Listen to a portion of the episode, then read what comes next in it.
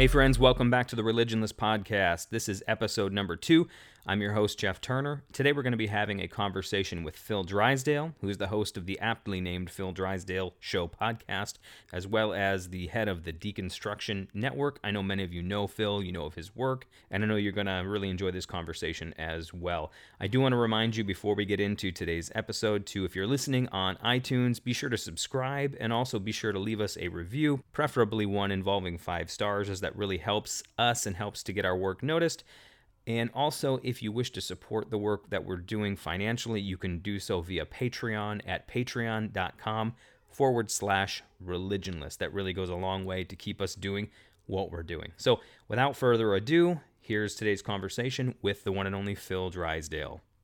Thanks for having me. For those of you who don't know, Phil Drysdale is the Joe Rogan of the deconstruction uh, type of podcasts. I take loads if, of DMT and uh, yes, uh, he does. Do loads yep. of jujitsu, right? Yep, I do. That's, I do neither of those two things. It, to be fair, it, it definitely did not have anything to do with the long form style of your podcast. It had everything to do with your choice of drugs, and definitely my muscle mass. At, absolutely, that as well. That as well. um, but uh, Phil has a podcast, the Phil Drysdale Show. Um, very epic content what would I say, prolific on social media. And so, just tell us a little bit about what it is you what, what it is you guys do, the Deconstruction Network. So, um, what I was finding is, I mean, I talk to hundreds of people a week that are going through some process of deconstruction, um, and as you know, and many of your listeners will know, it's a very uh, lonely and isolating process. A lot of the time when you go through these massive shifts in faith, a lot of the time your family, your friends, the church um, are still very much locked in their beliefs, and so it feels like you don't have anyone to turn to, to process with, to connect with. And often, actually, when you do come out uh, and be a bit more open about where you're at, you're you're often cut off from a lot of those people. Um, and so, what I was finding yeah. is loads of people connecting with me, going, "Hey, do you know anyone in Austin, Texas? Do you know anyone in Seattle? Do you know anyone in London or Prague or you know everywhere in the world? People were feeling completely alone." Um, and the thing was, yeah. I, I did. I, I, I talked to people in these areas, but I'm not like this uh, walking, you know, like kind of like um, Filofax. You know, I don't record every person's hmm. name and location and have it all ready to go. Um, and so right. I was like, yeah, I've, sure, I've talked to loads of people in Seattle, but I can't think of any right now. Um, and so I thought, you know what I'm going to do is I'm going to just create a big map that people can sign up for, put their name on a map and search for people in that area and send messages to one another. And that was the initial idea. Um, and so now it's still very early. It's about 1,300 people around the world, uh, but people are already meeting. Um, others in their area, obviously with COVID, it's very digital. um, so yeah, it's kind of yeah. funny. It's like finally we can meet people in our area, and we're still doing it online. so it's like you know now I don't have to have like talk to these people on Facebook groups. I can meet someone in Seattle on a Zoom. Yeah, but um, so that's that's the main idea. Yeah, I, I, yeah, and I mean we've seen people, and it was up and running in very preliminary stage before COVID, and I mean, oh yeah, people in Chile meeting, people in London, people in um, you know small towns in France and stuff that are connected, and I was like, this is crazy. Um, and so it's just really exciting to see because it is a really hard and lonely process for a lot of people. Um, it's not always the case, but a lot of the time it can be really hard It's just the deconstructionnetwork.com. Okay. Awesome. That's easy enough. That's really, really cool. I, can you even imagine what a valuable resource that would have been mm. when, when you and when myself, when we were going through our own uh, deconstructive process. I mean, I can't even imagine Seriously. like having had something like that at my fingertips where I could even, like you said, I, I I'm kind of an introverted type of person, so I may not have met up with someone at Starbucks to talk deconstruction, but literally just knowing that someone else within a hundred mile radius was thinking the yeah. same way would have probably kept me going for a couple years because yeah, it was such a lonely process. I felt not only did I feel alone on the pastoral staff at the church where I served, you know, at times I even felt alone in my own home. Um, mm. Sometimes even in my own mind because there was dueling parts of myself, you know, and uh, but man just to have a resource like that where you know you're not alone where you know there are others in the same process like that's absolutely yeah. that's such a great thing you're doing and i so so love that i was actually talking with another guest i had on the podcast last night um, about my own process and how i ended up you know, really keeping company with with the likes of uh, Christopher Hitchens and Richard Dawkins and some of the other, mm. um, you know, the four horsemen of the new atheism or whatever they they were called there for a while, um, precisely because that was kind of where I was. I kind of my faith seemed to have gone all together at least for a season, and there was no one I could talk to about those things. And uh, Tim sure. Whitmarsh, in his book "Battling the Gods," talks about how the the theaters in Athens were they served a dual role as obviously places of entertainment, but they were also sacred spaces. And he, he writes about uh, Diagoras of Milos, who would um, who, who would write and have performed uh, dramas that questioned the existence of the gods and the nature of the gods, and it wasn't something coming from outside of the religious system that was doing the questioning. It was something right within it that was doing it. And then he just posed the question, you know, what would happen if if churches in America would actually sit down and take seriously with people the thoughts of people, well, like Hitchens or Dawkins in, in that context, or whatever, even some controversial theologian, if we're speaking in, in those terms. But, you know, that's what I love about what you're doing is that you are creating a space mm. within something within the church. I mean, it's not a church per se, but you're not a network that's like openly divorced yourself from Christianity you know you're holding on to a lot of that and letting people within the context of that um, question sure. pretty much everything and just be where they're at and i think that's just awesome man and i nothing but absolute respect for you and what you're doing and yeah. um, very inspiring man so thanks for doing it and really encourage everyone to check it out so um, yeah of course yeah but that being said um, one does not have a passion for deconstruction if they have not, well, probably if they have not themselves passed through it. Um, mm. And so I'm guessing, Phil, that you have had something of a deconstructive experience yourself. Just uh, just talk us through it, because I, I for one, am actually really interested to hear your story. Yeah, I, I think um, you know I grew up in a pastor's home. Um, uh, my dad was a Baptist pastor who was a charismatic Pentecostal. Um, so in, in um, in Europe, uh, Baptists tend to be uh, a lot more diverse. I, I, know the Baptist movement can be diverse in America, but most people associate the word Baptist to, you know, maybe more of the conservative fundamental groups like Southern Baptists and things like that. Um, but in, Europe, certainly, it's a lot more of a diverse grouping. You could have very conservative uh, Baptists, but you could have Baptists that are charismatic. You could have Baptists that are quite um, progressive, um, a whole kind of spectrum. But my dad was quite Pentecostal. Um, my yeah, so I mean, apparently the roots of the Baptist Church was that they didn't like that the Bible was the sole authority, and that they thought that Jesus should be the authority. Um, and they thought that the Bible in the Protestant Church had become a replacement for Jesus as the authority, and so the Baptist the Baptist movement was really a rejection of that, and they went back to well, we should be having Jesus as our authority who helps us interpret the Bible. And so, because of that, they had a very diverse um, movement um, that allowed for a lot of diversity because people were interpreting the Bible through their interpretation of Jesus, which um, it, for a lot of people that are deconstructing, that sounds pretty good actually. um, but I don't know many people deconstructing that are looking to move into the Baptist movement. So uh, they may have fallen a little astray from that uh, original call. Uh, it, certainly across the American church, there's a lot more uh, people in the Baptist movement associated with conservative and fundamental aspects. It would be very um, rigid. But anyway, sorry, big aside. Um, so, but but I grew up in quite um quite an open environment, quite a a, a very um, safe environment. My my mom always taught me to think for myself, to question authority. Um, much to my dad's kind of dismay, I think he, he's a bit more uh, black and white and authoritarian back in the day. He's become a lot more relaxed over the years. Um, but I think because my mom taught me to question things, to ask questions, to reject authority, um, I think I was an absolute nightmare for her to raise as a kid because of it, but it paid off for her because um, I, I think long term, I I I just had developed the the the skill of asking questions when given answers. Um, you know, so I, I would immediately go, well, why is it that way? And what is your bias? And why are you saying that? And why did they believe that? And you know, just constantly asking questions. And it didn't make me a very good church member. Um, you know, I did the usual thing at teenage years, and I was kind of rebelling and going, well, I don't want to be known as the pastor's kid. I want to be my own identity. So I moved churches, and I actually moved into um, quite a fundamental Calvinist movement. Um, but they had a really big youth group with lots of hot girls. So I mean, at 16, that was that's your that's your primary focus, I think. Uh, for me, anyway, it was.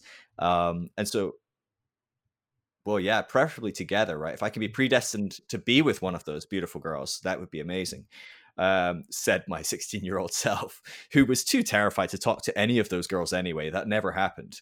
Um, I was far too uh, terrified, uh, anxious, alone at home watching porn and being beat up by it because I was evil and rotten and sinful.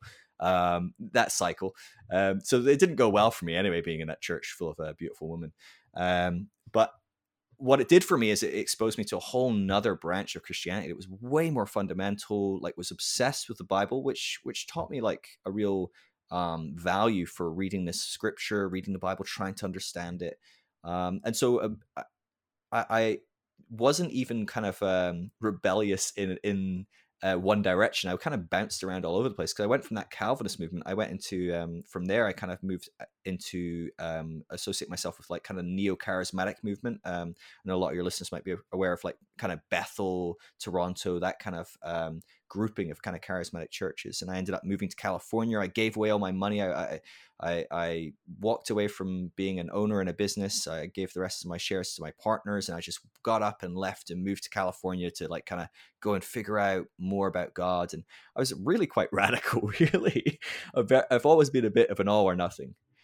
Um, gosh, a long time ago now. I would say 2000 and um, I think 2007 through 2011, maybe 2008 through 2012. So close to a decade. Well, just over a decade I got there, and um, just under a decade I got back, I guess. Um, but I dove in headfirst into that. I loved it. But at the same time, I, I remember uh, one of my friends laughing at me because on week one they gave us like a Bill Johnson book to read, and Bill Johnson's the leader of this movement at Bethel. And I'm like, wait, so I'm here to learn at this group, and the reading material is just books from people that I'm learning from every week. And they're like, yeah. And I'm like, well, how am I going to learn different things? And like, well, you'll learn this. And I'm like, okay. So I went down to uh, Barnes and Noble and I picked up um, a new kind of Christian by Brian mm. McLaren, and I picked up uh, God is the Gospel by John Piper. And uh, I read those first three three books in the first two weeks. And my friend was like, "What is happening? Who is this?" It was one of my roommates, and he's like, "Who the hell is this guy I'm living with?" Because like you couldn't find two movements more different to Bethel, really. you know, this like hardcore Calvinistic kind of um, conservative um, guy, John Piper, and then the radical, like, you know, progressive.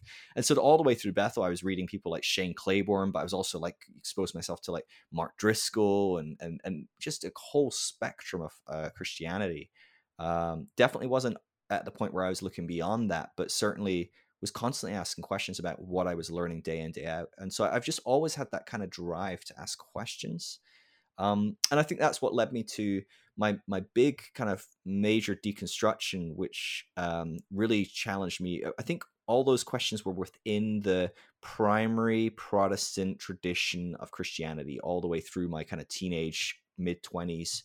Um, it was only really when I started traveling and speaking. So out of Bethel, I started to um, I started a blog and I started to do some stuff on social media. I'm pretty sure that's probably when we kind of connected about nine, ten years ago, eight years ago. Um, and through that, I just started getting invites to go and speak at conferences or churches and things. Um, and when I started to travel and speak, um, it was through I, I'd come to like some conclusions about grace, about God's love, about a forgiving Father, about a good Father, about just not really seeing much sense in this kind of um, this God who is all about an economy of exchange. You do this, I'll do that. You know, that's how everything should work with the divine. It's like tit for tat dynamic, and it just didn't make sense to me. You know, the um, the different dynamics of that. And so that's when I really started to unravel. Um, because as I went out and started teaching this, um, I found that its implications were further than what I'd really thought about. People were thinking about it to a whole nother degree. They were taking those conclusions that God is good to a whole nother level. They start asking questions like, well, what the heck is hell then? Or why the heck did God have to kill Jesus to forgive people? Couldn't he just forgive someone? Isn't that something God could do? And starting to ask these questions, you you realize, wow, there's some really good merit in some of these questions. Um, I was kind of crowdsourcing my deconstruction to thousands of people that I was meeting, you know, year in year out, really. Um, and and one of the things, and I know you've traveled a bit and done speaking and stuff. One of the things you find is when you travel, people don't know you and you don't know them and there's almost this safety of anonymity anonymity sorry i struggle with that word um, where you know they can kind of tell you whatever they want because they don't you're not going to rat them out to anyone. You're not going to, you know, tell anyone. They're not going to tell their wife they said this or, you know, and so people would start to open up in amazing ways, kind of like about the fact they were struggling with their faith. They didn't really under, it didn't make sense to them. And they weren't sure about certain components or they were really doubting whether there was even a God at all, or if there was a God, he certainly couldn't be like this God or, um, and, and you started to realize, or I started to realize going through this process uh, and I've I've come across this with a lot of people that do a lot of traveling and speaking, is that Christianity is not working for a lot of people, like a lot of people. And most of these people would say, I can't talk to my pastor about this or my elders. I'd immediately be blacklisted from this church, I'd be kicked out, or I'd lose my friendship circle. My my partner would, my wife or husband would would dissociate with me, um, or or even questions people were asking, you know, or you'd be talking to people, you know, youth uh, or young adults that were going, as soon as I'm out of here, I am done. I'm not going to church when I go to university or when I graduate and I move off somewhere else. I'm, I'm out of here, but I can't right now because this is my entire world. Um, and, and it really, it just got me thinking. And, and I was, the, the, the, what I was thinking more than anything, I think I had started to deconstruct in this process, but um, I wasn't as far along as a lot of people I was meeting. But what I was realizing was if you are in the church, um, there's a great need to be pastored, to be helped, to have someone to go to, to you know come alongside you and support you. Um, but there's a few, I don't know, tens of millions of pastors out there. There's no no shortage of pastors for people that are conventional Christians doing their day to day Christianity. Um, but there was basically no one for these people to turn to. You know what we were talking about there at the beginning, where like, you know, how good would it be to have something like the deconstruction network? Well, how good would it have been, Jeff, if there had been like, you know, the way you're turning to like Christopher Hitchens and different things like that, someone to come alongside you and go, hey, yeah, leaving Christianity is an option. And, and for me, I have no skin in the game. Like I, I don't mind if people leave Christianity. I, I don't label myself as anything. Um, eh, I find it very unhelpful, um, generally speaking, for helping people and also for you know how people um, interact. Um, to me, Christianity is a label that can be helpful or unhelpful, and some of Christianity I associate with, and some I really don't at all. Um, and my faith has definitely transcended a lot of what convent. Certainly, I would be beyond whatever conventional Christianity would accept as Christianity. um, but for me, I, I I'm realize I was realizing at this point. There's so many people that are needing to navigate their faith whether that's growing within Christianity, growing out of Christianity, um, growing into something else and then back to Christianity, or staying out of Christianity. I, what that path looks like is kind of immaterial to me. Um, I'm sure there is some sort of like ultimate truth that maybe some people might find or meet along the way, or maybe we discover later on down the line. Um, but to me, the big thing was that people don't have someone to just sit with them and cry with them and laugh with them and encourage them and tell them, yeah, you're right, that's so crap. And, you know, just to be with them, um, to process with them, to maybe encourage them, to give them maybe some resources. Um, and I figured, you know, if if realistically that was something I could do, it felt like a much more um, a much more needed thing, and it felt like that was the kind of people that um, I think at that time I would still have kind of very much held to uh, a lot of Christian notions of what the divine might have looked like, and and I would have said this feels like a calling. This feels like the people God's giving me. Um, I'm not sure I'd use exactly the same language today. Maybe I could. It doesn't really matter to me.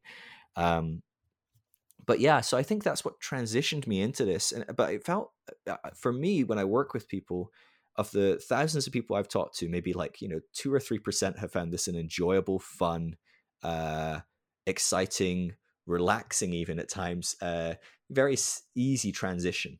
I'm one of those people though. I really i enjoyed learning new things figuring out i'm wrong exploring new ideas. It, it's always been very exciting for me to do that. Again kind of throwing back to when my mum told me to like question everything and you know doubt authority and and always look out for different ways of seeing things. I think i just was kind of built to to deconstruct as a default um uh, and so even in my reconstructions at times where I've gone, oh, I think I'm going to reconstruct some things of this um, component of spirituality, I'm very quickly going, well, yeah, but do I want to deconstruct that and look at some other things? I'm, I'm just that's my natural disposition. Um, but I know most people that's not their experience. It can be very painful, hard, uh, scary. There's a lot of suffering and pain. I mean, um, there's a lot of grief in the process of deconstruction. There's a loss of the God that we knew. There's a loss of relationships and and friends, family, um, our community, our church. There's there's all sorts of loss of certainty, loss of um, an existential uh, identity and and security, uh, an eternal security. There's all these kind of losses that you have to grieve and go through. And to be honest with you, I maybe went through some of them, but for the most part, I kind of skipped through them quite excited. so um, I'm probably going to be quite rare as far as people that you might have on your podcast that deconstruct um, telling their stories where I, I, really had a great time and enjoyed it. Um, it, it was very, and that's not to say I've had really horrible situations along the way in the midst of that, you know. So I went through a painful divorce. Um, uh, my mother died in the midst of that. You know, I, have had a lot of ups and downs. Um, I've also got remarried, you know, many years later, and I've had like an amazing community emerge around me. My family have got even closer. You know, it's it's, it's all been the ups and downs of life. Um, but certainly, in on the level of kind of feeling a spiritual security, a safety, um, that hasn't been something that's worried me too much, um, which has been a bit it's just maybe a bit baffling. I'm a bit of a weird person anyway. I've got a bit of a weird psychology anyway, probably. I feel you to a to a point with the with the fun with deconstruction idea. Um, you know that there was a point where I don't know. Have you ever just I don't know. Maybe you have an old towel or an old blanket or something, and it's a little threadbare, and you just start pulling the thread on it and you're like you just get carried yeah. away and i'm kind of and i don't even i don't say this in a derogatory way toward anyone who is diagnosed but i would I am very OCD with stuff like that. And so I would, I could just mm. sit there and pull at a thread and I just get caught up doing it until eventually I realize I just destroyed a garment or something, you know, um, I could yeah. just get caught up doing it. Um, and I think with me, the deconstruction, it, you know, it started with a few beliefs. I mean, I, it, it is really even hard to pinpoint the genesis of my own deconstruction experience simply because there was so much to it and i could actually trace mm. it the, right when i think i pinpoint it I, it goes back even further and further and further. But you know when i was actually in the thick of it where it could actually be identified as that process or experience you know things were just falling left and right. You know what i mean? Doctrines that i had held sacred my entire life that i don't even know I was taught them, but I may have they may have just been like epigenetically, if that's a word, like transmitted to me. I don't even know. It was just like they they've just always yeah. been there, you know. And um, but they were just falling left and right, and there was something really fun about that because mm. when I was in in this process, my world kind of became a little bit unenchanted, like so much. Mm. I. I, like you came from the um, kind of neo charismatic movement. Um, I never did take a trip to Toronto, even though we live only three hours from it. But I took several to Pensacola to the Brownsville revival over the years, which I'm sure you're familiar with as well. Um, right. Yeah. My wife and I lived there for two years, um, heavily involved in all things charismatic, prophetic, um, IHOP, anything that had the smell of revival on it. We were there. We were all over it. Um, eh, you name it. We followed it around the country and had it lay hands on us, you know. And um, uh, so my world was a very enchanted world. Everything was God speaking to me. Every dream was yeah. was a divine message. Every little inkling was a divine um, communication. My world was was enchanted. Every uh, the wind blowing through the tops of the trees could have been an angel, a dove, you know, a seagull feather, mm. probably a flea laden seagull feather landing on my shoulder was an angel. You know, I mean, you've been through that. You know what I'm talking about, right? You know, uh, I do. the the glitter from the flag that the lady was waving at the altar and almost poking you in the eye that brushed against you was gold dust, and you know, every yeah. the world was just enchanted, and it was exciting to live in a mm. world like that. And um, deconstruction when i was in the midst of that my world kind of became a little unenchanted like that that enchantment was gone. Mm, yeah. And the falling of these these massive um, theological idols and ideas almost took the place of that enchantment. Um, it kind mm. of it, it took the place of the excitement that i was getting from maybe the charismatic you know manifestations and the meeting meetings we were going to and all that kind of stuff. And it kind of took the place of that and um, so I, I I I've experienced that part of it that was like, oh, this is a lot of fun. But I'll never forget one night I was up late, everybody else was in bed. I don't know what I was doing. I was pacing. I pace my floor at night sometimes and just like pray and think and try to figure out life. And it was one of those nights. And I had been in this season of deconstruction for years and years at that point. And I felt like I hit a wall where, and I know it wasn't true, but I felt like I came to a point where I was like, I'm at the end. I don't have anything more to deconstruct. Mm. Now, I know that's obviously yeah. not true, but at the time, as far as my kind of evangelical charismatic faith was concerned, I felt like I had kind of reached the end and there wasn't really any more yeah. threads to pull at. And that was the that was a terrifying moment because it was like all of a sudden yeah. I was I was without anything to hold on to because I wasn't really saying yes to anything anymore. I didn't really have like a yes in my spirit. Everything mm. everything was a no. And I had found my identity in what I kind of opposed. And I could kind of say that, well, it's my devotion to Jesus that's making me say this no. And I think that was, you know, to an extent true. But even so, I was really leaning on my nose, you know? And so yeah. when I found myself in this place where I didn't have anything left to say no to, except just to go back and rehash everything I'd said no to in the past. It felt like I kind of, I don't know, I kind of lost my bearings there for a minute. And that was the most terrifying part of deconstruction for me. I don't know. Does that does that resonate or ring true with you at all, or does it? Are you, have you heard others say the same thing in the work that you're doing? It's it's very very common. Uh, for me, I, I, didn't really have that experience. Um, I I've had those experiences in losing other things i can i can empathize you mm. know so when i went through a divorce i felt like i just had nothing left when my wife left sure, you know like sure. or when my mom was you know diagnosed with cancer died very suddenly and I, I just felt like what is there you know like it was the thing of like you know you feel like you you don't know which way is up anymore. You mm. don't know what's left to hold on to. How, how does this world exist without this other person? That was the first person I was ever been very close to that had died. You know, mm. I lost grandparents, but I wasn't very close to my grandparents. They didn't live very close. Yeah. Uh, we didn't see them often. So like it was very um, unsettling and, and and definitely turned my world. So, so on some levels, but it's, it's very different. Yeah. Um, in some ways, it's actually a lot harder than losing a tangible person. Um, but the the loss of this um, uh, well like i said the grief that we go through and the loss that we go through in deconstruction it, it, can be losing many different components but the loss of god as the bedrock yeah um, you know uh, most christians are happy to go well yeah this community if it's not really the true god i'm connecting with at the baptist church i'll go to the charismatic church or the methodist church or the whatever mm. like and it's okay to lose that. It's, most Christians would even choose to, um, uh, you know, lose their family over God. You know, like yeah. I mean, we see that quite often. You know, parents turning their back on a gay son, mm-hmm. perhaps. You know, because well, God isn't on board with that. Right. But when people lose God, I mean, when we've made God that's utter centerpiece, the foundation of everything,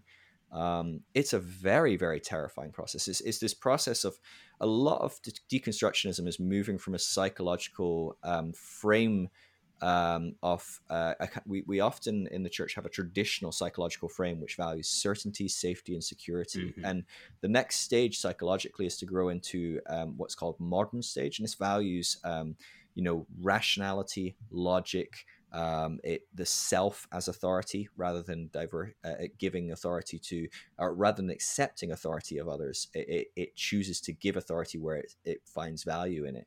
Um, and that next stage can often get very reductionist, mm-hmm. very um, nihilistic uh, as in turn, because what happens is we start to reduce our Christianity, our faith, our whatever background we come from. It could be Islam, it could be Hinduism. You, you start to look at your faith from a reductionist, logical, rational point of view. You start to reject those authority figures and look to be go, well, who is authoritative on this topic? Well, Bart Ehrman knows more about the Bible than my pastor. Yeah. And then so you start like tearing apart the New Testament. You go, holy shit, there's no New Testament to hold on to anymore. It's all lies. You know, everyone lied to me. Yeah. Um, and what happens is if you keep doing that process, um, you'll you'll tear the ha- you know deconstruction is often you know a good analogy would be tearing a house down, deconstructing a house, right? Mm-hmm. And so you inherit this house that was given to you. you. You walked into this house that was Christianity because your parents or close friends when you were young, you know, introduced you to it. And you inherit this house, and you go, ah, I don't really like this house that much. I quite like to build something different on the land. And so you start like poking holes at things, and maybe you go, well, maybe I'd just like to reconstruct it, but maybe some new windows, knock that wall through. But as you start doing the process of deconstructing what you need to deconstruct, you start to realize, oh, there's mold in here. I need to get rid yeah. of that. Oh, that drywall is completely gone. We need to knock that wall down and start from scratch. Oh God. Oh no, that's not good. The whole timbers are like completely rotten. We're gonna have to build the walls from scratch and the roof and everything. And then you get the experts in and they start tearing apart your foundations. Going, these foundations are crap from the beginning. You know, if, yeah. if you don't have something to hold on to, you are going to end up quite nihilistic and and ultimately end up with nothing left. Yeah. You know, it's the pulling apart the thread. It's you know you're standing on a rug and pulling that thread, and then before you know it, you're holding the rug and you're not standing on anything. You've just got a big ball of string. You know, it really is the form of Christianity that we have been. Ha- and I guess this is a question for someone like yourself who is working extensively with people in countries all over the world. Uh, probably more, much more so than I am. I mean, mine's more of a casual I do what I do as a preacher, teacher, whatever, and obviously I hear from people and I communicate with people, but you're really aiming and focusing on this. Um, so maybe, you know, this would be a good question to ask Is deconstruction the way that we are talking about it right now? Is this a uniquely Western phenomenon? I mean, I know, of course, it does occur in other cultures, but does it seem more common in Western culture? Or even when it's not coming from the West, even so, the individuals who are experiencing it um, are or were ensconced in a Western form of Christianity. Like, do you think this is a unique feature to the West? And I, I say that because that was Nietzsche's thesis: is mm. that Christianity, the Western form of Christianity, its its its logical outcome was nihilism yeah. and he says you know the uh, the recoil stroke i believe in will to power the recoil stroke of quote god is truth in the fanatical belief is quote all is false mm. so he says the recoil of our the way that we uh, desire certainty and we posit god as being that um, the recoil stroke of that notion is that all is false mm. um, and so it seems to me that that's a uniquely Western approach to God, to Christianity, to religion. And as a result, this form of deconstruction we're talking about is a uniquely Western phenomenon. What are your What are your thoughts on that? Yeah, I mean, it's it's definitely up for debate. I, I don't think the the yeah, the data yeah. is completely locked in. I, we're trying to so through the deconstruction network. I um I, am working with a research company. We do research on people that are deconstructing, um, and so we're hoping in the next year or so to be continuing to develop uh, more robust data and including some more um, international data. A lot of people on there right now are very um, UK and US centric. Um, but certainly in my uh, experience, I'm definitely coming across a lot more people in those regions. Now that can be very bubbled. You know, when your social media audience sure. is American, they share. Well, who are they sharing with? Their American audience, right? And so you end up in these mm-hmm. little bubbles. Yeah. But I talk with people all over the world um, that are going through this.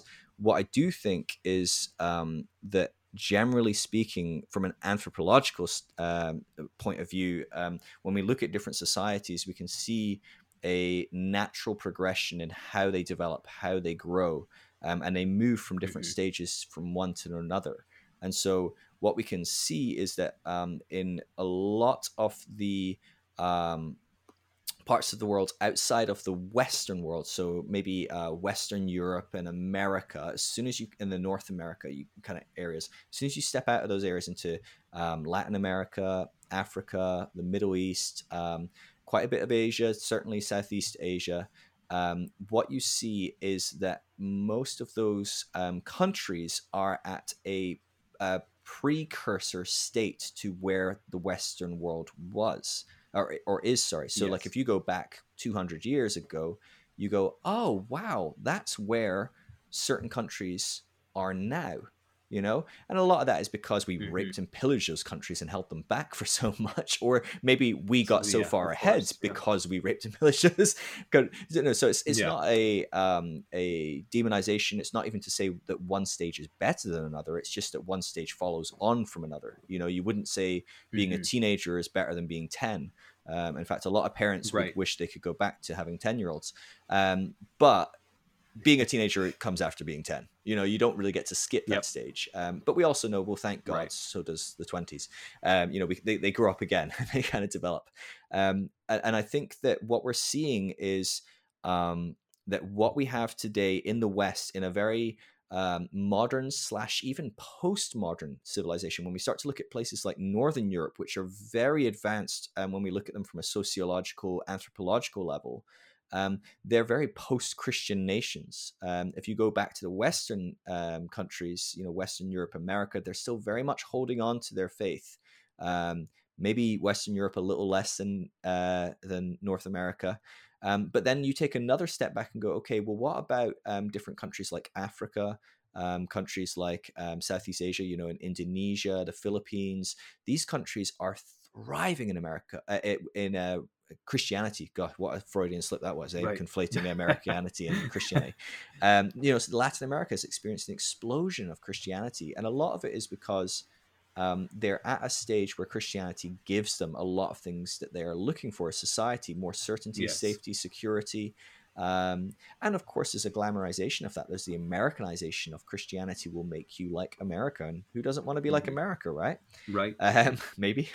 Um, but so I think there's there's a lot of dynamics at play with that. Um, now it's hard to say then will they in another 30, 50, 60 years end up being like uh, America and Western Europe moving into a post-Christian uh, stage. I, I would theorize that they probably will. You know, Stuart Murray's done a lot of research into post-Christianity and he's got some good stuff on that. Um, uh, but yeah, I, I would I would suggest that there's a really good chance that that's the kind of trajectory that most places are on. So we might not see as much deconstruction in those areas because they're not at that point where they're trying to uh, where they're ready to reject authority uh, authorities um, given to them and create their Mhm. own authorities. They're they're quite willing to accept authority figures and the uh, authority um, uh, structures like the Bible or a church. You know, so not just figures as well, but these kind of inanimate things that we attribute, or even authority figures like, well, God said it.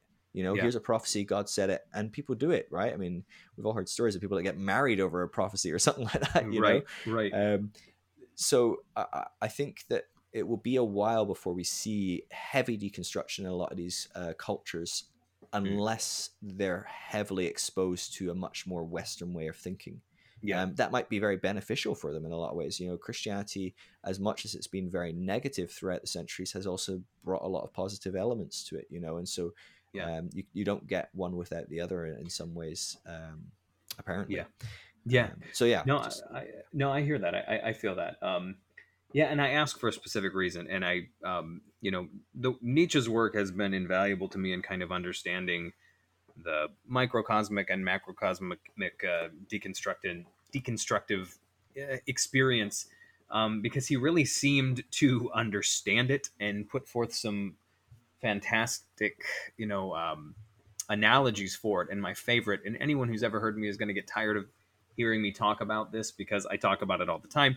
But in in, in Thus Spake Zarathustra, he he gives the parable of the camel, lion, and child, and the three metamorphoses of the human spirit. And he says that that we begin as camels, and we're essentially, you know, load bearing creatures, and and we we we walk around in a dromedarian fashion, bearing the burdens of other people, and we often mistake them as things we've chosen um, because we're born bearing them. And um, we do so willingly. It gives us a sense of purpose. It gives us a sense of identity. Um, it can even, you know, we can build communities around these things. Um, but then eventually we encounter the dragon called Thou Shalt. And he says it's at that point that the camel um, metamorphosizes into the lion. And that's where the lion, um, that's where we learn to roar our sacred no in the face of that dragon Mm. And and for me that seems to kind of be uh, the deconst that almost seems to me to be reflective of the state that many are in right now especially Yeah. post evangelicals are right Mhm. now, and um, it makes perfect sense. And um, but of course, even that can't last forever um, because then you eventually become the mirror image of the thing you're saying no to. And like me, eventually you come to a point where you realize I don't have an identity anymore because my Mm. identity is in my no. But since no is quite literally a negation and a nothing, then I'm kind of without an identity in this moment. Even when you Mm. come to the end, when you've when you've roared your last no and you just can't do it as passionately anymore because you've kind of gotten it out of your system. And so Nietzsche's next phase of, of development then was that of the, the child. And um, it seems kind of uh, bizarre that you'd go from a camel to a lion to a child, but he said the child is the state of creation. And elsewhere, um, I, I want to say genealogy of morals could be beyond good and evil. He writes that you know the the the height of maturity is when we recapture the seriousness of a child at play and um, Mm. it's that point where you're creating again because you're just so caught up in living you're not trying to create you're not trying to play you're simply playing but your play is creation and so in a sense your world becomes enchanted again even as mine was when i was a child playing teenage mutant ninja turtles up in my bedroom you know i wasn't like thinking that i was playing i was just engaged in this world, you know. Um, but at the same time, I was creating these epic scenarios. At least they seem epic to me at the time. And um, you know, and so he's like, it's all about getting back to that state where your world is so enchanted again that you just simply play without a, without without thinking or desiring even to create, and as a result, you just simply create. And that was kind of, if I understand Nietzsche correctly, which is saying a lot. Um, but that that is the phase that this is pushing us towards. And of course, he was, you know, not, not a believer in God of any sort, and so he said that Mm. we have to become gods ourselves, essentially. And, and, and in the Mm. parable of the madman, where the um, atheists of his era are rejoicing, um, well, he comes along. This madman comes along, which is representative of Nietzsche, and he's he's holding a lantern in the middle of the day, and he's saying, you know, I seek God. And they begin to laugh at him and um, mock him because they're atheists who now know, well, there is no God. What do you mean you're looking for God? and um, he's like oh i've come too soon so he came expecting it to be dark in other words expecting what we did by killing god to have already taken effect. He expected it to be dark and that's why he came with a lantern but it was still light out because it was going to take time for that idea to really bring us to that point Mm. that i found myself in that night i think on a, um, it- you know where i was like whoa what happened?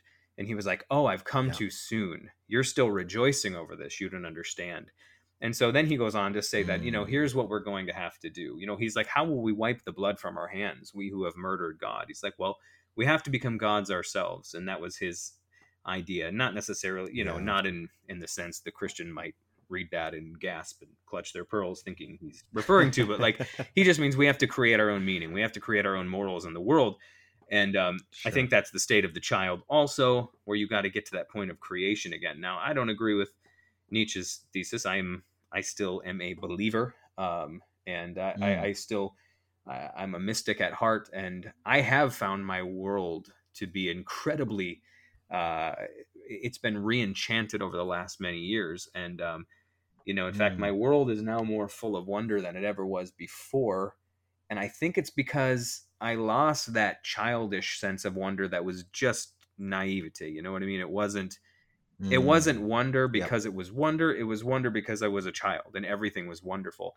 And so i almost had to have wonder sucked out of everything. I almost had to have that experience where i'm in my kitchen and i'm like oh my god what am i going to do? I don't even have anything to say no to anymore. I'm without anything at all.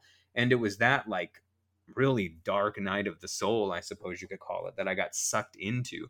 It was that death of god moment. It was that you know I, I came to the end of my my nose i could roar in the face of this dragon moment and that really brought me to this place where i rediscovered a faith that actually works and um, i actually feel like i can engage in creation again and, and yes saying Mm. instead of just the no saying and and it's been a Yeah. beautiful season for the last several years of discovery and um you know, boy, I really just kind of went on a on a little tangent there, and I apologize. That's really. I'm a preacher at heart, so I can I got to be careful, or I can just go off. But you know, I don't know. What do you what do you what are your thoughts on that? And even again, as one who who works heavily with those in the process of deconstruction, what are your thoughts of you know um, what comes next? And uh, Mm. I don't even like saying it that way, and I know you understand why I don't. But um, No, I know we talked about this on my podcast, yeah, we? e- exactly, because it isn't- yeah. it's not so much a next step thing because it's not exactly Yeah. you know linear, but um, It's not as black and white as that. I- but yeah. absolutely, and it's different for everybody, and Mm. we're finding that out just you and me sharing our own stories. That yours went one way, mine went a different way. Very, it was the same experience, but it was experienced differently by the experience Yeah. experiencer. But um, you know, I don't know where where do you see this uh, leading people to? What do you think? I don't know. You know? I, why don't you why don't you just uh, give me your thoughts on it before I dig myself in too big of a hole here? no, you're good. You're good. Um, I, I have a problem on my podcast where I, I end up trying to ask a, a guest a question and I just I ask the question for about 10 Yeah. minutes at which point I've given myself like five answers um, and I'm like I don't even know what my question was but there's five answers Yeah. Go figure out a sixth one or pick which one you like or I don't know uh, so kindred spirits I Yeah, think. I think so. Um, it's it's it's a really tough one because um, you know I'm I've always said, and this really appalls people, um, but I've always said if I can convert a Christian to a Muslim, I'm a happy person. If I can convert a, Chris- a Muslim to an atheist, I'm a happy person. If I convert an atheist to Hinduism or Christianity, I am happy. I all I care about is helping people move forward in a way that they feel um, they are growing in what I would maybe call spirituality, which I would disassociate with religion. Mhm. Um, and I would probably associate with some sort of blend of um, healthy mental health, self identity, being within this world and being with whatever they believe is maybe beyond what this world might uh, contain or, or might be knowable uh, in a conventional, scientific, rational way. Yeah. And so, I you know, I, I, I really am very careful not to guide people's deconstruction or what some people might want to call a reconstruction. Yeah. What you'll find is a lot of people talk about reconstruction and what they what you'll find is the majority of people that talk about reconstruction are going to tell you what you should build. Right. You know? Right. Um, it's, it's fascinating to me how many people have figured out reconstruction. They've written a book about it and they will tell you how to build your life. Right. Um, and what's interesting is most people that deconstruct have removed that authority figure, Mhm. have tried to establish themselves as some sort of authority figure or at least identify how to pick authority figures and people that they might um, look at and go oh you know a lot about this topic Mm. let me lean on you but they'll break up their authority figures into many different categories Mm. right it might be that um, you look at a very um, traditional conventional christian they might look to their pastor for opinions on politics on healthcare Mm. on all sorts of different things and at the best of time a pastor's may be qualified to talk about religion even then sometimes not at Right. all um, you know um, but i certainly wouldn't want them to be making medical decisions for me you know Right. and so people that deconstruct have te- tended to shift into more of a i'm looking at different um, fields differently. I'm going to look at medicine and I'm going to go, well, let me look at a bunch of different people in that field and go, oh, what do doctors say? What do experts say? What do scholars say? Um, and so what you'll find is um, what you do when you choose to try and um, uh, define what reconstruction should look like, package it up and give it to someone that's deconstructing is you're actually becoming the thing they're trying to reject. You are becoming an authority figure, telling them what to believe, why to believe it, how to believe it, how to live their lives, and that's exactly what they're running from. Mhm. And so, actually, it, it really is unhelpful. And actually, it's really damaging if you hit it at an early stage of deconstruction because some people, as they begin to deconstruct, actually look for a new authority figure Mhm. to accept. And so, you, if you can find an authority figure that's maybe deconstructed a couple of ideas, but then has repackaged everything else, Yeah. Some people will really grab on to that and, and kind of stop the process. Mm. Um, which, you know, if that works for them, I'm not necessarily saying it's bad. I, I should probably be hesitant to say it's uh, unhealthy, but I can't help but feel it is potentially. Well, yeah, because So- it's because then it creates it creates the potential for a crash later. I mean that the that the things exactly. you did not address, you received a quick fix in the form of this person who's put them for sells forth as a, a deconstructionist guru.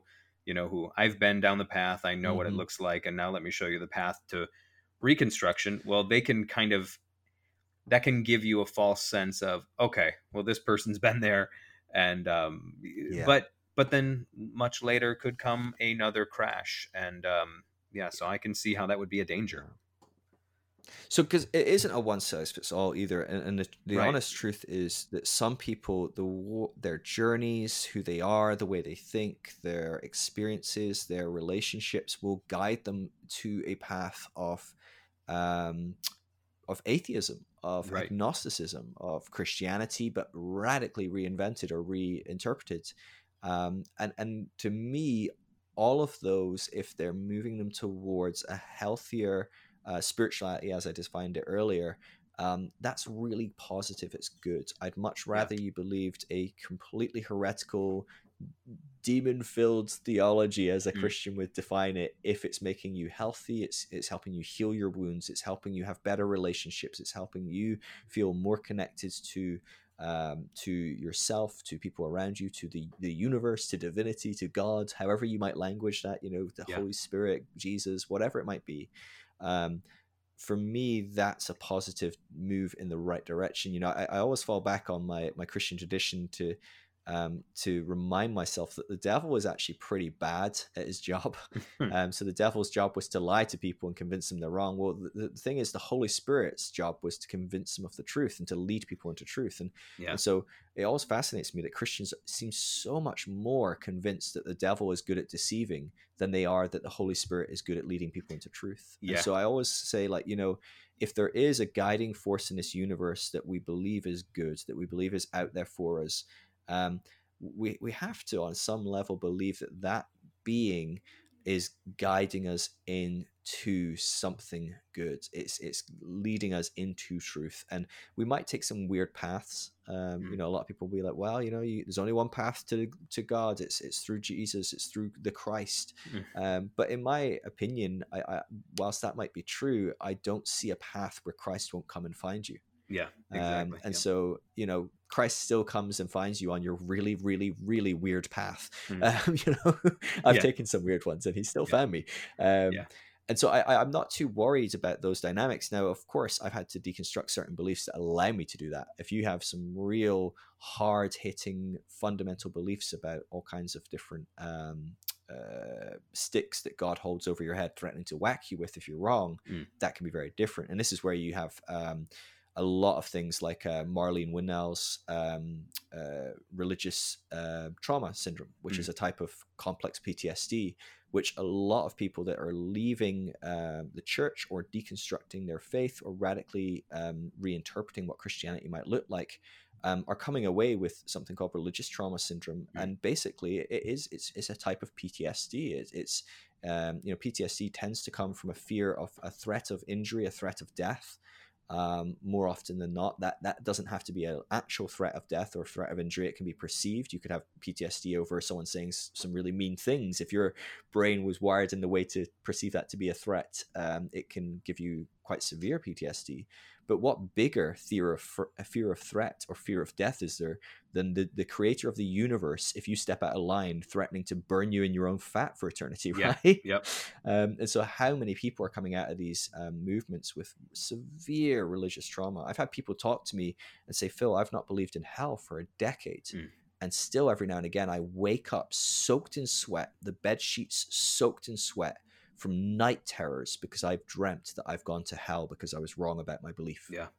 Mm. Um, and that's a decade later Yeah. after letting go of that belief. That's how deep seated some of these kind of traumas can be. When those thoughts, I mean, Um, when, so- yeah, I'm, yeah, I'm- it's huge. when you're inundated with that message from the time you're a child, and you are, and the reason that God is as wrathful towards you as God is, is simply because you are a child. You were born Mm. guilty. You were born with His, with this. With the sight of his wrath, wrath rifle focused on you because you were born in the image of Adam. And it's like, you don't even have to necessarily be told that but if you're born in an environment where that is the belief that sinks into your bones and your conscious mind takes that in so long and then it sinks deep down into the subconscious and once it's there it's there and it takes Yeah. it takes some serious work and even even almost reprogramming where you really do have to yeah.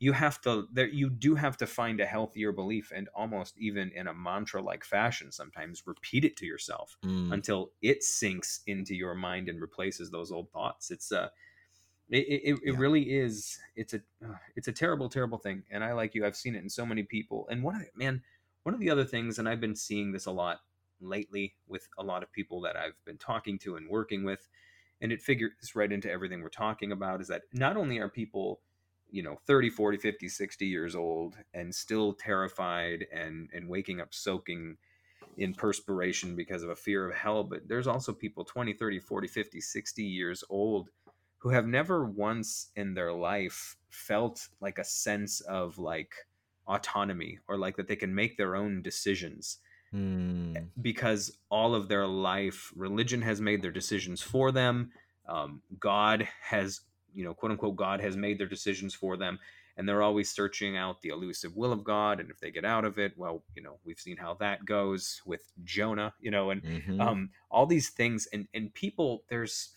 it, it could very well be a part of the religious trauma syndrome but even just this inability to make a decision for yourself an inability to be decisive an inability to even have like a real focus and an aim and a goal in life um, Mm. once they lose that religion that always gave that to them that always kind of guided them Yeah. you know because one of the words for religion is to the definitions of religion is you know to bind and so there is a uh, Mm. is a sort of bind you know religion does bind you to a sense of purpose and then once it's gone and you feel completely unbound well for a season that feels great you know and you're just gonna drive down the highway with the top down in your convertible screaming how free you are but then after a while you're like okay but where am i going? And you don't have that sense of purpose or aim anymore and you feel unable to make any kind of decisions. And um, I, I feel right now that's that's a real emphasis i've been feeling even in people that i've been working with and talking to is is helping people to realize and also trying to realize more and more myself that um, one of the fruits of the spirit and if people don't like this language just hear it as a philosophy rather than as a dogma but one Mm. of the fruits of the spirit is self-control and so the spirit wants you to take control of yourself you know and we we Mm. often think you know god just wants to pull the strings and be in control but the work of the spirit in our heart is actually to bring us to a point where we can take the reins and be in control of ourselves and of our lives again and um you know i think one of the um when people lose their their sense of of of when they lose god that's one of the things we also find ourselves one of the places we find ourselves in is just this purposelessness and this inability to you know have an aim or make a decision and uh, that, that's why i think that's even what nietzsche saw and he was pointing us towards is like look Mm. in in a world without god as you've known god you have to become god and he had the word the ubermensch for this which meant superman okay well you can throw that out the window if you want but even so he was still on to something that you do Mhm. have to kind of recapture this sense of you know self-control. But you know what i found is that we often think we have to do that then completely outside of the bounds of religion but i think it can happen right smack dab within it. It doesn't have to but it can. And i've seen so many people over the years enter into like you said eh, i've had people tell me hey i thank god for your ministry. It's made me an atheist. And i'm like oh, well you know a couple years ago i'm not sure how i would have taken that but right now i take that as a compliment. Because as you said that represents somebody taking the reins of their life and saying okay Yeah. no longer am i going to be led about by this oppressive belief system or whatever this belief system i no longer Yeah. agree with.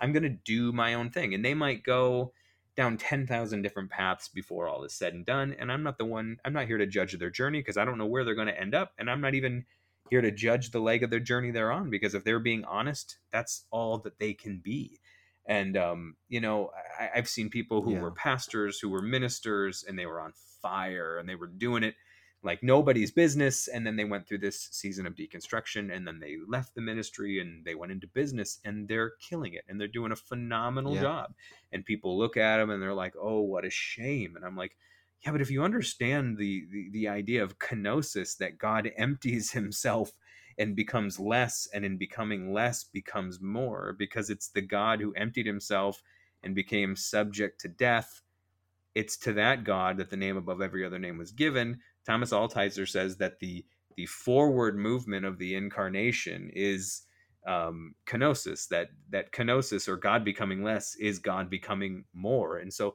sometimes mm. the, the more people sink into what to us looks like non-christianity or even a rejection of it but sometimes they're becoming the truest version of themselves that god or however you want to understand that what god has always wanted for them to be and they're finally walking it out and it doesn't look like christianity anymore but it's more christianity mm-hmm. now than it ever was before and um, i really think that's such yeah. a powerful thing that that that really needs emphasis is that god however you understand it and even in the context of christianity even though it sounds so antithetical to the christianity we've been raised with and well in fact it is antithetical to the christianity we've been raised with is that taking control of your own life is actually a very godly thing to do and sometimes the more you pull away from this or that the more you're actually uh, becoming the thing you were always trying to become. I don't know if that made any sense, but I mean, what, what are your thoughts on that? And have you seen that?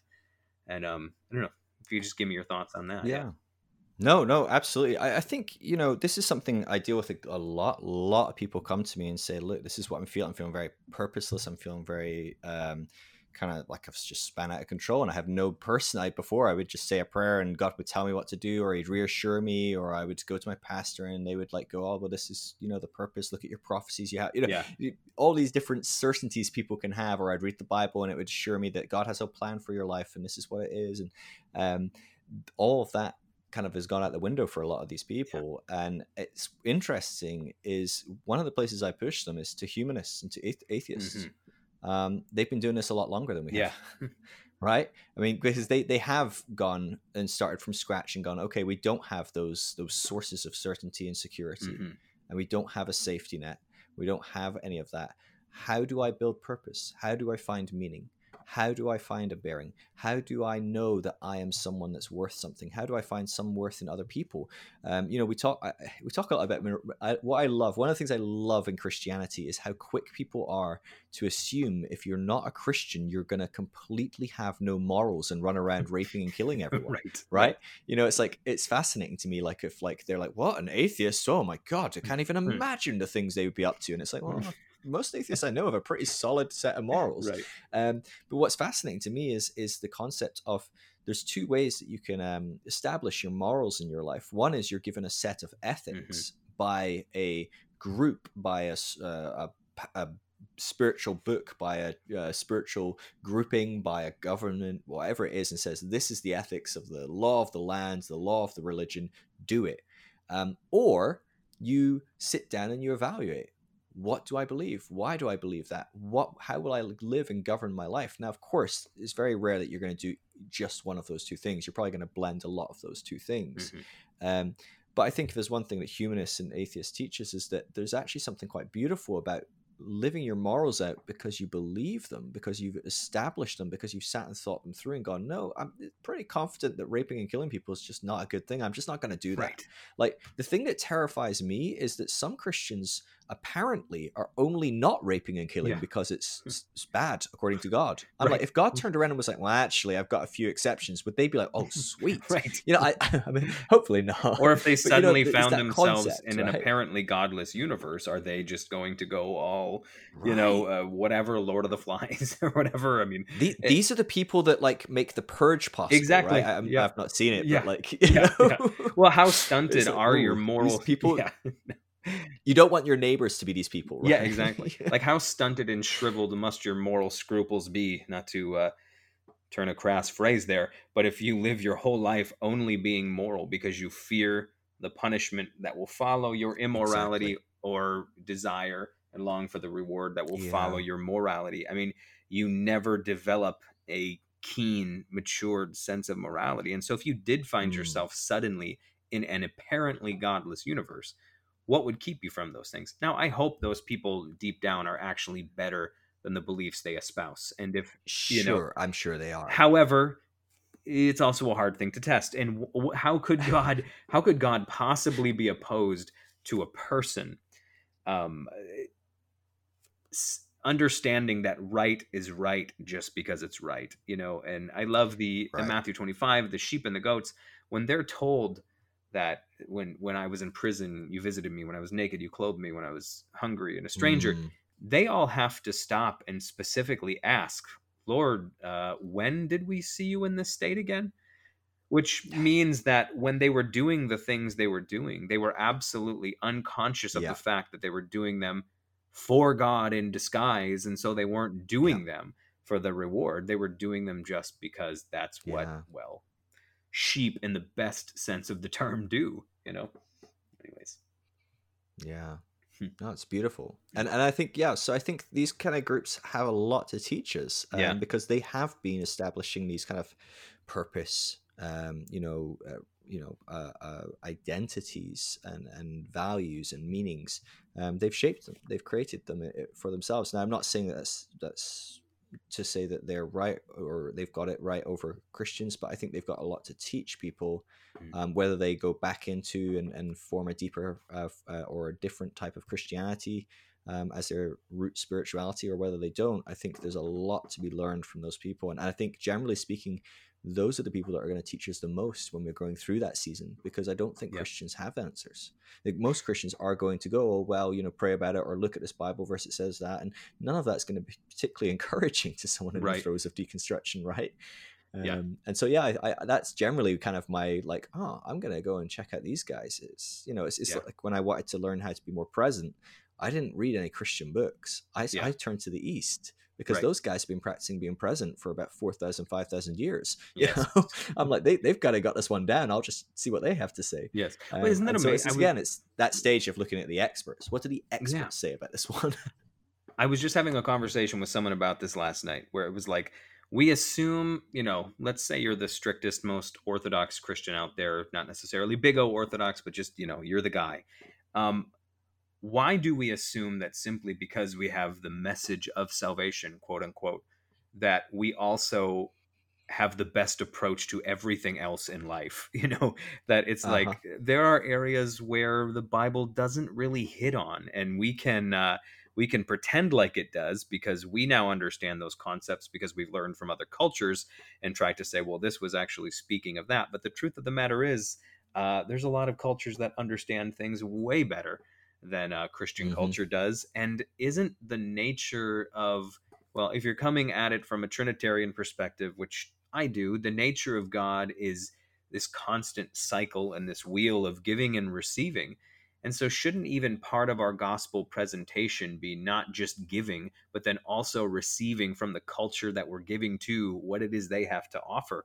And uh, you know, yeah. I think for far too long, Christians, we just kind of bulldoze our way into other cultures and say, you know, not only do we have this right, but we have everything else right as well. And you have nothing to teach us. But it's like, oh my God, what a yeah. what a backwards, black and white, bland world it would be if that were the case. The truth is, we have learned stuff mm. from cultures and we just try to pretend we learned it from Christianity. But what if we actually incorporated that even into our practice of Christianity? That this is actually about yeah. a giving and a receiving, it's a mutual exchange between um, image bearers of the divine. And, uh, mm, anyways, no, that was good. I really like that, man. Good stuff. No, it's beautiful. Mm. Beautiful. Yeah. yeah. I like um Pete Rollins does this with his um he do, I don't think he does it anymore but he used to take people out on the streets in Northern Ireland um to evangelize mm. Um, yeah. And evangelism for Pete Rollins looked very different. And and the ro- the goal was and and the rules were that you had to go out in the streets and you had to find other people and ask them what they thought of Christianity. And you couldn't share your beliefs. Mm. You couldn't share at any point your beliefs. Um, you were just asking, what do you think about Christianity and why? Mm. Um, and you were not evangelizing other people.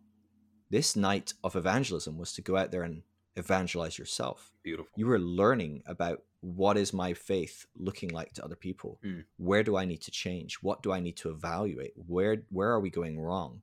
Um, and I'm not saying that that's the only way you can evangelize or blah blah blah, but I just think it's a beautiful concept of of self reflection, of realizing that other people have something to teach us, and that um, we don't have it all down. Yeah. Um, but again, when you're black and white and your authority is, uh, you know, God who has a, put an authority in your church called a pastor, and he's got an authoritative book called the Bible, and Mm. you know that's the rules and that's everything. Well, then it doesn't matter that the Bible says that pi is three. Mm. It doesn't matter. Mm. That's what the Bible says. It Yeah. doesn't matter that the pi- Bible says uh, ants work alone. Well, the Bible says it. I don't care what you know. Biologists have come to the conclusion of that ants work as massive groups. You know, Right, right. we all know that. or that not a word Um, was mentioned about don't washing care. your hands, which could have saved us, you know, untold numbers of lives over the Gosh, years. It's yeah. like- I mean, a hundred years ago, we still hadn't figured that Right, out. You know, and yet, like, it's so weird that the Bible hadn't figured it out. You know, Yeah. we, we expect that you know Jesus would have known the world was round and that you know the you know people should wash their hands when Mm. giving birth. And Yeah. you know, I mean, but it is funny Jesus, how then we, we can return and find it. Yeah, know? yeah, yeah. We can then once we know it though, Yeah, we can yeah, then absolutely. look back, read it back and in find now. it. Yeah, yeah. He sits upon the circle of the earth. Uh, the Jews wash their hands. time. So yeah, you know. oh, anyways, man, this is this has been it's a perfect. fantastic conversation, Phil. I've really, really, really enjoyed it. Hmm, Um, thanks for having me. Oh, man, it was an honor. Really, really. Uh, I don't get to have these kinds of conversations uh, nearly often enough, and uh, I really appreciate it. Really appreciate you taking the time to be with us tonight. And Of course. and I yeah. absolutely want to do it again because um, you Mm. know uh, yours your podcast typically goes something like two to three hours, right? So uh, Oh yeah. yeah, yeah. So And we still could have gone. I'm Oh. going to have you back at some point. oh yeah, we could definitely go longer, man. I guess this is probably a good time to wrap it up for us. But man, is there anything anything you want to say in closing, or any um just any words of encouragement, or anything you want to give? Yeah.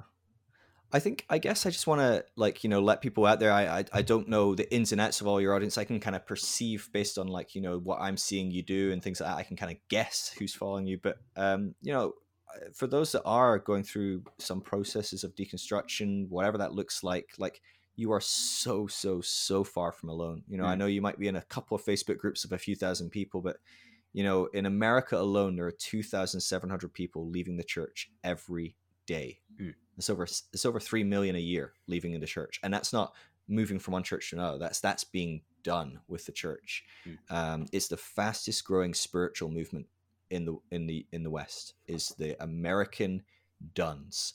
Um, they they are growing faster than any other spiritual movement. And what's interesting is seventy eight percent of them still hold on to some form of spirituality. So you're talking two thousand people a day holding on to spirituality of some sort, trying to grapple with some sort of faith, some sort of spirituality that feel utterly alone. And so I just, I guess I'm trying to encourage you that you're not, you will find your tribe, you will find your people. Um, come and talk to me if you ever want to. I'm, I'm most active on Instagram, but I'm on Facebook or wherever else. But yeah, Yeah, come tell and talk us- to me. I'd Tell love us to where chat. everybody could find you as well, Phil. Just Instagram's the best. Um, I'm just Phil Drysdale, D R Y S D A L E. Um, that's definitely best. I spend two, three, four hours sometimes a day talking to people on there. Um, I I love to try and help and just listen. Um, I'm on Facebook as well. I think it's Phil Drysdale Ministries, which is a bit of a throwback. Um, I don't know how many people would consider what I do a ministry. um, uh, where else? Uh, PhilDrysdale.com is my website. You can find me on YouTube. You can watch my show. I, I put out two podcasts a week, about two to three hours long, talking to different geniuses like Jeff Turner, oh, um, people that are uh, psychotherapists looking at deconstruction and the grief deconstruction, things like that. I'm talking to regular, you know, schmucks like me who just are deconstructing and figuring it out. And so, um, you know, there's a good mix of people there. You can head up my podcast. It's just called the Phil Drysdale Show, the Deconstruction Network as well, guys. If you're feeling alone, get on there. Even if you're the first person in your area, it's still quite new. Um, you'll be on the map for when the next person in your area jumps on and mm. they'll, they'll be able to send you a message. And so I would encourage you to check it out. And we're doing research on people that are deconstructing as well through the Deconstruction Network. It's entirely optional, but every few months we do a survey and we're trying to change the narrative about this group because it's a very under misunderstood group. All the articles out there on the web are all written by, you know, some journalists interviewing a few pastors who talk about people that are slipping away, falling away, people that never really believed, all these kind of crazy myths. When when we look at the data, people that deconstruct were the most passionate about their faith, the most involved in their churches. Um, you know, Yeah. they four percent of deconstructed Christians still attend church at least once a week. Isn't that crazy? Hmm. Um, and so, you know, the the narrative needs to change there. And so, if you want to get involved in the research we're doing as well, the deconstructionnetwork.com is a great place for that. um, and we're putting out data on that on my Instagram, on Facebook, on the on the website as well. But yeah, those are some of the things I can think of. Awesome. there's, I, there's probably more, but Well, you may be figure it out. hesitant to plug it yourself, but do you also have a Patreon we could direct people to if they want to support your work? Because it's definitely something worth supporting. Sure. I, I don't use Patreon itself, but uh, you can do so via phildrysdale.com. And, and because everything I do is free, I don't have many perks to give, but I have a, a discussion uh, server, you know, where people can join and kind of have different conversations with different people, a bit of community there. And I do monthly kind of uh, Zoom calls uh, with the group. And so, you, yeah, you can go to phildrysdale.com and click on become a partner and um, support me through that if you want to. Um, that makes a huge difference because, yeah, I do everything for free and this is my full time. So, Beautiful. um, hey, as someone who does the same thing, I, I I can't I can't say enough how much the support does mean when it comes in. So please, guys, if you appreciate what Phil does, Yeah, please you know check that out and support him. I I plan on supporting you this year as well, man, because I really believe in what you're doing. Oh, thank So- you. Yes. Well, Well, hey, good to have you on our discussions and stuff as well. So Yeah, I'll pop in now and again, and yeah, that'd be awesome. yeah. Yeah. Well, hey, again, thank you so much for coming on, Phil. We really appreciate it, and uh, look forward to having you back again, man. All right, thanks, man. Thanks for having me. All right. Yeah. Peace.